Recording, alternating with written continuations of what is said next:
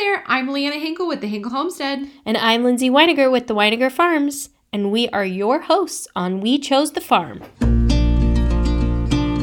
Holy moly, it's episode fifteen already. Can you believe it? No.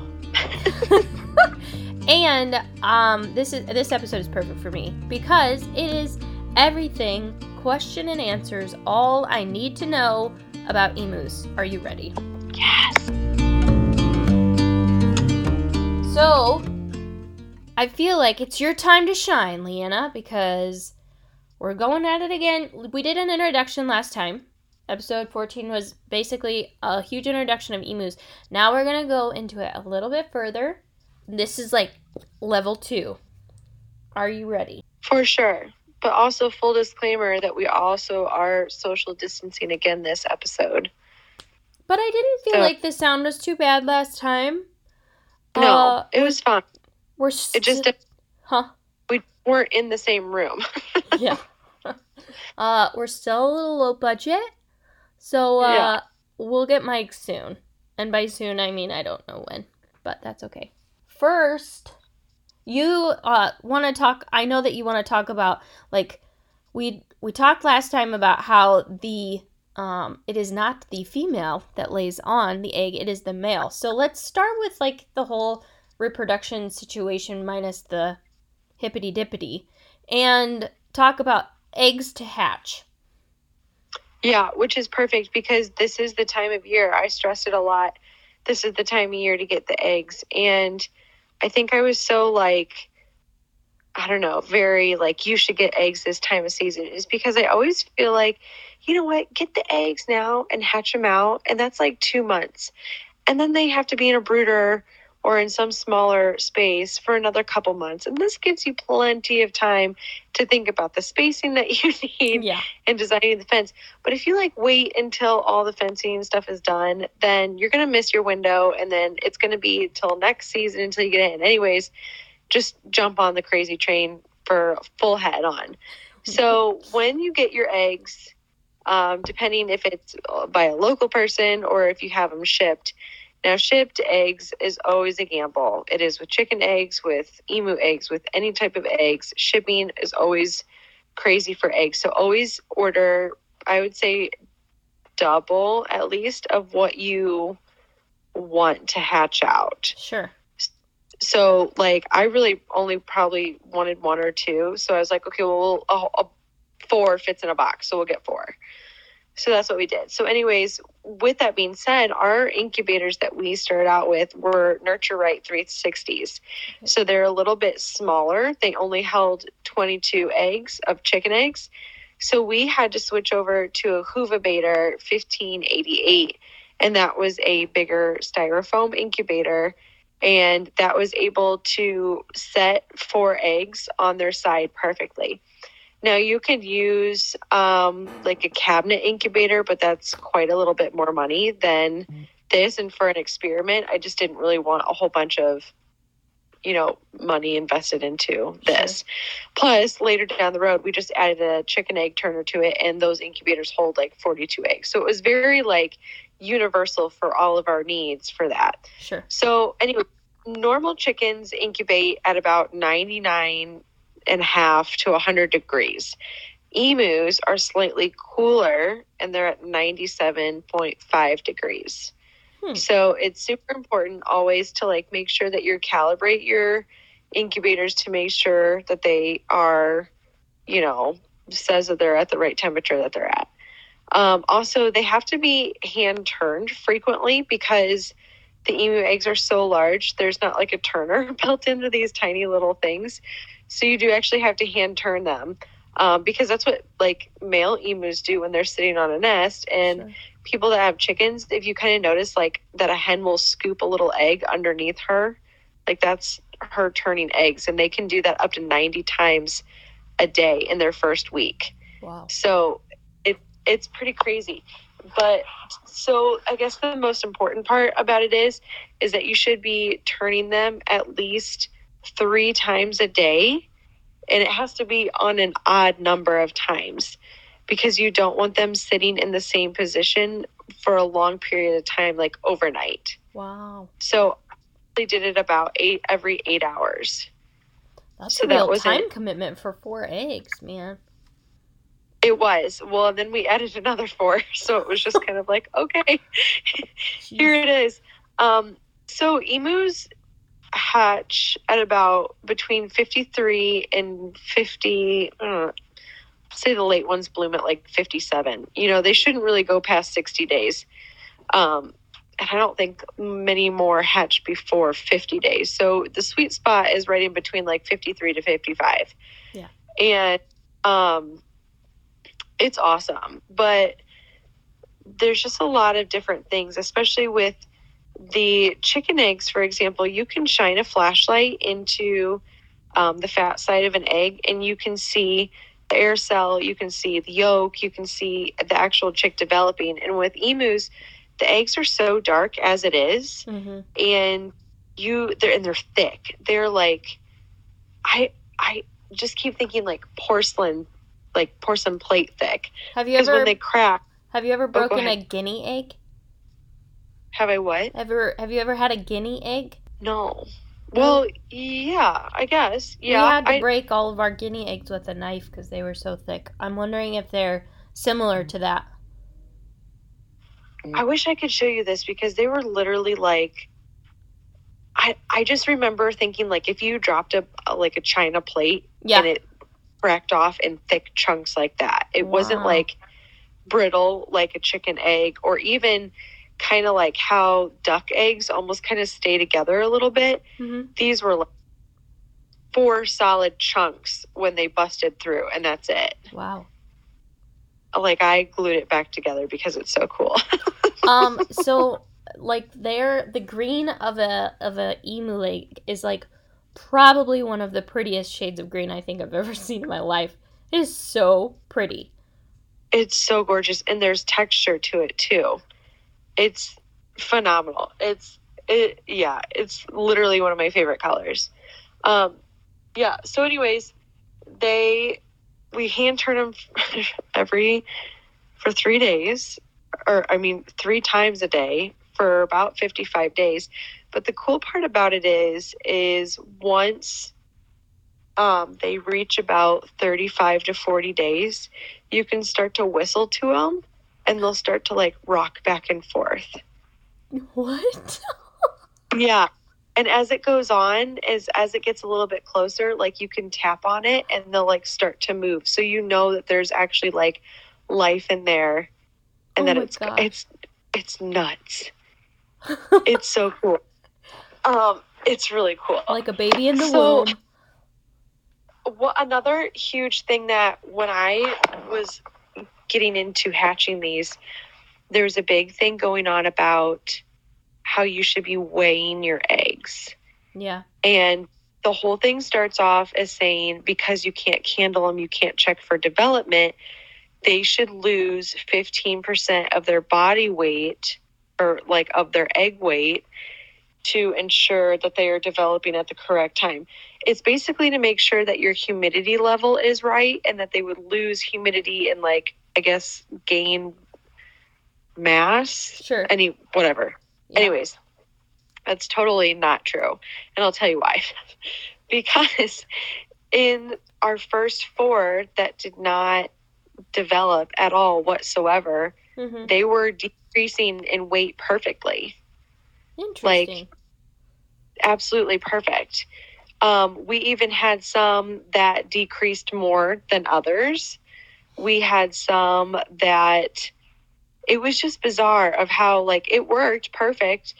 And we even took, Jake had a, like a Flare One type of camera where it showed like uh heat sensor, like people have this for their houses so they can check to see if like they're have drafty windows or stuff, like, or if they need insulation in their house. Sure. And we even like heat sensors of that, and you could see like hot spots, but it was just like the incubator warming up the insides of the eggs. There was literally no development. After about sixty-three days, we cracked it open and it was just yolk.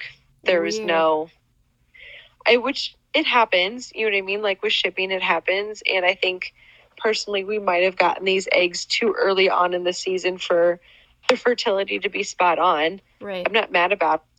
I'm happy that I took the chance and splurged and impulsively got four more eggs, but you know, that's just a thing that happens. So I will say that, um, with our second batch of four, we weighed those two because we still didn't know. And again, all four eggs were losing weight appropriately how they should have been. However, only two produced chicks. Wow. So weight really didn't have anything to do with it. We had had literally nothing to do with it. And huh. I see people, new timers, that are like, what should this be weighing at? What should this, you know, I'm, this lost too much weight this week. And it's like, man, don't stress yourself out about this because it's not important at all. It's yeah. not necessary hmm. at all. Crazy. But yeah, so I hope to, maybe I should put a couple videos up um, on our page here about them whistling, and you can see them rocking back and forth in the eggs. That's fun. Because it's, it's really fun to see, for sure. That's so cool. So when they are born, or when they're born, when they hatch, do, uh, how, like, in comparison to, like, a chick, baby chick, how big are they? They're huge. Um, so if you are st- sitting here and you can cup your hands together, um, like kind of cup your hands together and leave a little space in between them, that's like how much their body would fit in your hands. Holy mackerel. Yeah. Holy cow. So like not where your fingertips are touching, but like a good couple inches, yeah, away from each other. They so are... they're like the size of a mini Yorkie. Yeah. Holy cow. Well, their eggs are like the same size of kind of like a mini Nerf football. Right. Oh, yeah. I mean, I mean, yeah. So, I mean, they come out all squishy like that, you know? Yeah. And then they kind of spread out. Interesting. Yeah. And I think by like the first week, week or so when they stood up, they were like over like a liter of paint. Like I had paint gallons in there weighing down carpet, and they were over like a liter tall, which is a really stupid form. It's a really dumb form of measurement. Hey, it gives you an idea though. They were definitely taller than a quart size mason jar. Sure. Their first, and like, so they're big. Yeah. They're real big. Okay. So now that we're dealing with, we've got to baby chicks. Um, do emus have predators? Like, does it change over time? Like, well, who is after an emu? Yeah, so basically we found this out the hard way, as I said from our last video, is that we did actually lose our three-month-old. So if you have predators that would attack um, chickens or even as big as turkeys, sure, then you would have predators for smaller emus. So they actually say that emus up from like nine months to a year old are still vulnerable to okay. predators. Um, and that could be anything from like, I would say four-legged creatures, depending on where you live. Okay. Um, because I don't think an owl is going to pick up like a turkey-sized. So that was our biggest struggle to figure out what it actually was that got uh-huh. uh, our emu. So just by process of elimination, there's no owl in the central Illinois area that could pick up a, a turkey. You know what I mean? Yeah. So, yeah, but after they hit that year mark, they're pretty much unstoppable, I would say. Um, there's been stories of emus that actually, like, destroy coyotes, Ooh. like, because they get in there and they try to go and they just, like, stomp them to death, essentially. Jeez. I mean, they, I mean, they're pretty fierce looking. I'm sure, like, they're like the ostrich situation with the uh, crazy legs and the pecking the crap yeah. out of them. So, so, and you've you've seen our setup here, but mm-hmm. for everybody else that hasn't, we have like a like an A-frame shelter for them, which everybody says they're not going to use their shelter because they're really that dumb, which is fine. But we actually feed them inside there, so they do kind of recognize it as a space to, like, a safe space. Yeah. But once both sides are fenced, I guess. One side has a door. Anyways, we put them in there at night, and then we have our dogs in the actual emu run just to make sure that they are safe. Um, but we've had it, I had several times where I go to put the emus up for night, and there's like a kitten that goes in the fence, and they instantly like charge it. They try to stomp it, and I'm like, oh, don't get the kittens. Like, oh, you know, freaking out about this. And they never do. The cats always escape, but yeah. They're just so curious, and oh, they wow. just don't like. So the emus themselves don't really like new things in their in their homes. I think that they would be fine if they grew up with other creatures. Yeah. Um, like sheep, goats, horses, pigs, whatever. Yeah, that was my next question is like, okay, so they're on a farm, but what do they cohabitate with? Or what is, you know, something good to raise with them? That would be a good idea. Yeah, so if you have, if you have ample space to do it, I think a lot of other good options would be like llamas or alpaca, because I think they're like equally kind of the same size. Sure. Um, I've heard a lot of people that they go and they put them in with the goats, but then they have like weird food issues. Like the goats eat all the emu food, or like vice versa. Yeah. Or like the goats will like chew on the emu's feathers. I think that's just a goat thing. Yeah. They eat it. You know, um, but I was reading this story about how these people had emus with their sheep and everything was fine until they had lambs. And they had like fifty or so lambs, and the emus freaked out about it, and they killed all of those baby lambs, like fifty of them overnight, because they don't like new things. Wow. Now, I'm sure that's true for everybody, but hmm. this particular instance, that was super unfortunate. Yeah. Well, it was like a trial and error, and there was definitely an error. So. Yeah. But. Um, so. I would probably stick with like like size creatures. Um, they don't kick like you would think like horses kick. A lot of people say that they like use them, but they kind of, I don't know. They kind of like do a front kick, I guess, but not really. Yeah. We have enough issues with it. We're in there every single day, multiple times a day. So just the more you handle them, the friendlier they're going to be with anything. Yeah. That makes sense. Um, so last time too, we talked about um, how about well, back in nineteen ninety-three, no, they were the the idea of eating the meat, and um, it's because it's the other red meat, so to speak. Yeah. Um, you had told me that there's like this. I didn't know this. Um, it, there's like a a disease that you get from a tick bite. That yeah. makes it so you can't have red meat anymore. You can't have mammal meat. Mammal meat, I'm sorry.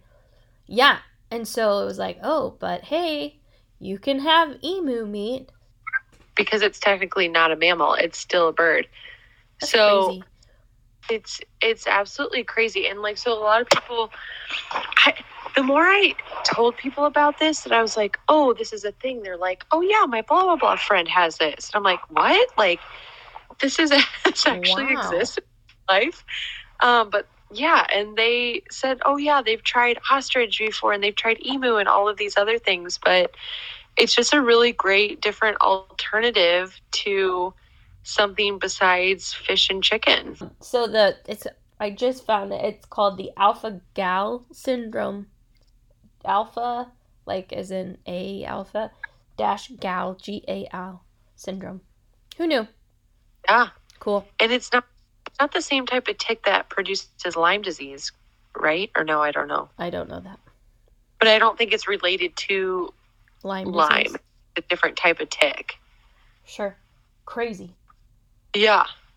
Okay, so, well, with that, though, what are your intentions for your emus? Basically, I think what we will do is, I don't really know a lot of people in the central Illinois area that has emus, and I think it's definitely something that people are interested in, and they look for it for sure.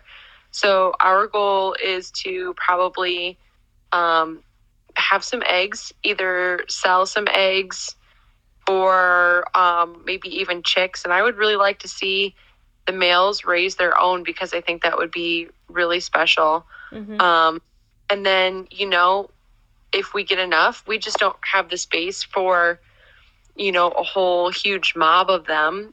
So I would like to kind of get into the meat production for that as well, just because I don't think that that is something that's very common. It's kind of more of an exotic thing. And we even talked about having the possibility, our friends are working on doing, having their own like commercial kitchen. Mm-hmm. And I thought it would be really fun to like have a Hinkle Homestead, like exotic food night.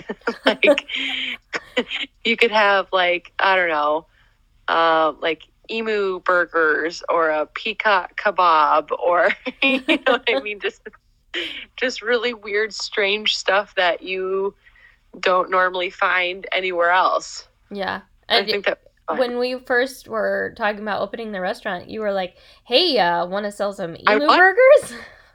Yeah. I mean, yes, yes I've we've got I'm enough saying- meat. Tell me you wouldn't try it just once. Oh, I absolutely would. Totally would try it. I'm all about trying that kind of stuff, so. Yeah, you know, we've we've been to a couple, like, wild game places where they'd have, like, weird exotic meats and stuff, and it's always, Jake always goes for, like, really weird jerky, like, alligator jerky and stuff, and, sure. which I don't, I think it's weird up here, but I think down in Louisiana, like, you can actually get tags to, like, hunt alligators. Oh, yeah, absolutely. There's a whole show about it. Yeah. Yep.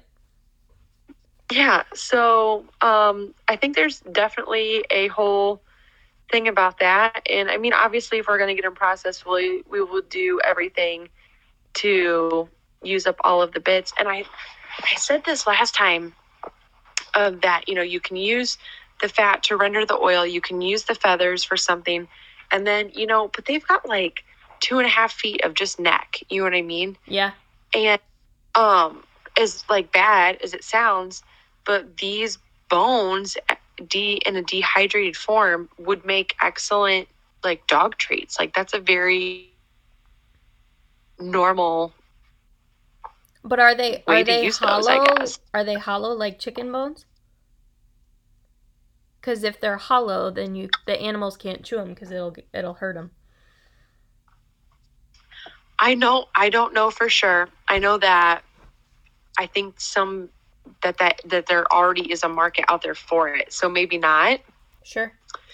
But maybe, um, cause I don't know, they use like duck feet and chicken feet.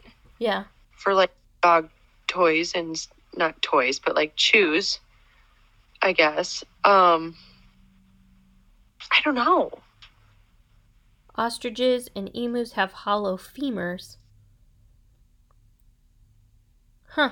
I don't, they, I bet, but I bet, like, you're right with the, like, the feet and the, I'm sure that there's.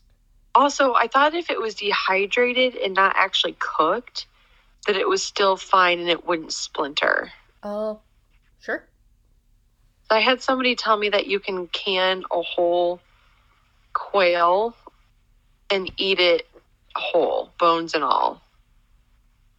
Uh, no thanks, but sure. So, I mean, I think the, the possibility is there, maybe. we It's always worth looking into, right? The stuff that I hear all the time that I just have to dive into and be like, wait, what? Yes. You want to do what with literally, what? That's how you learn half of the stuff. Exactly. Well, absolutely. Well, just to give like a, a mini synopsis for the rest of the month, Uh, we're trying to be sensitive to our Thanksgiving schedules. Granted, obviously, uh, we don't know what that's going to look like, you know, yay for twenty twenty.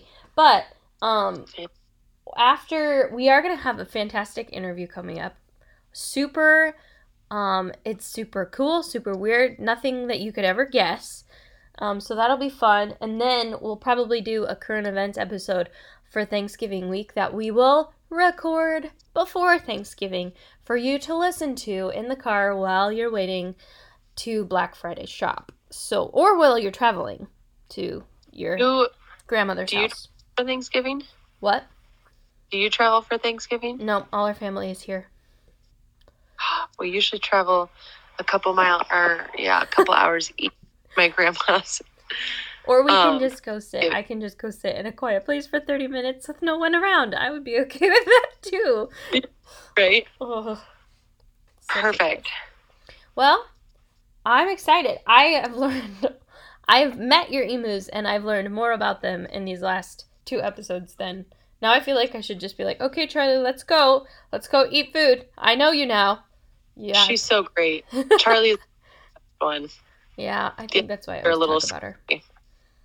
Say that again? I said the other ones are a little sketchy, but... and wow. It's only... I tell you why. The And I said this last time. The only reason why Charlie is so nice is because she was also injured during that attack on that first night or whatever. Mm-hmm. And we had to, like, rehab her back. So I was very hands-on yeah. with her very, very... A lot, a lot, a lot, a lot. So she's, I guess, the only one that doesn't try to eat your face when you come to yeah. the fence line. So, just kidding. She's nice.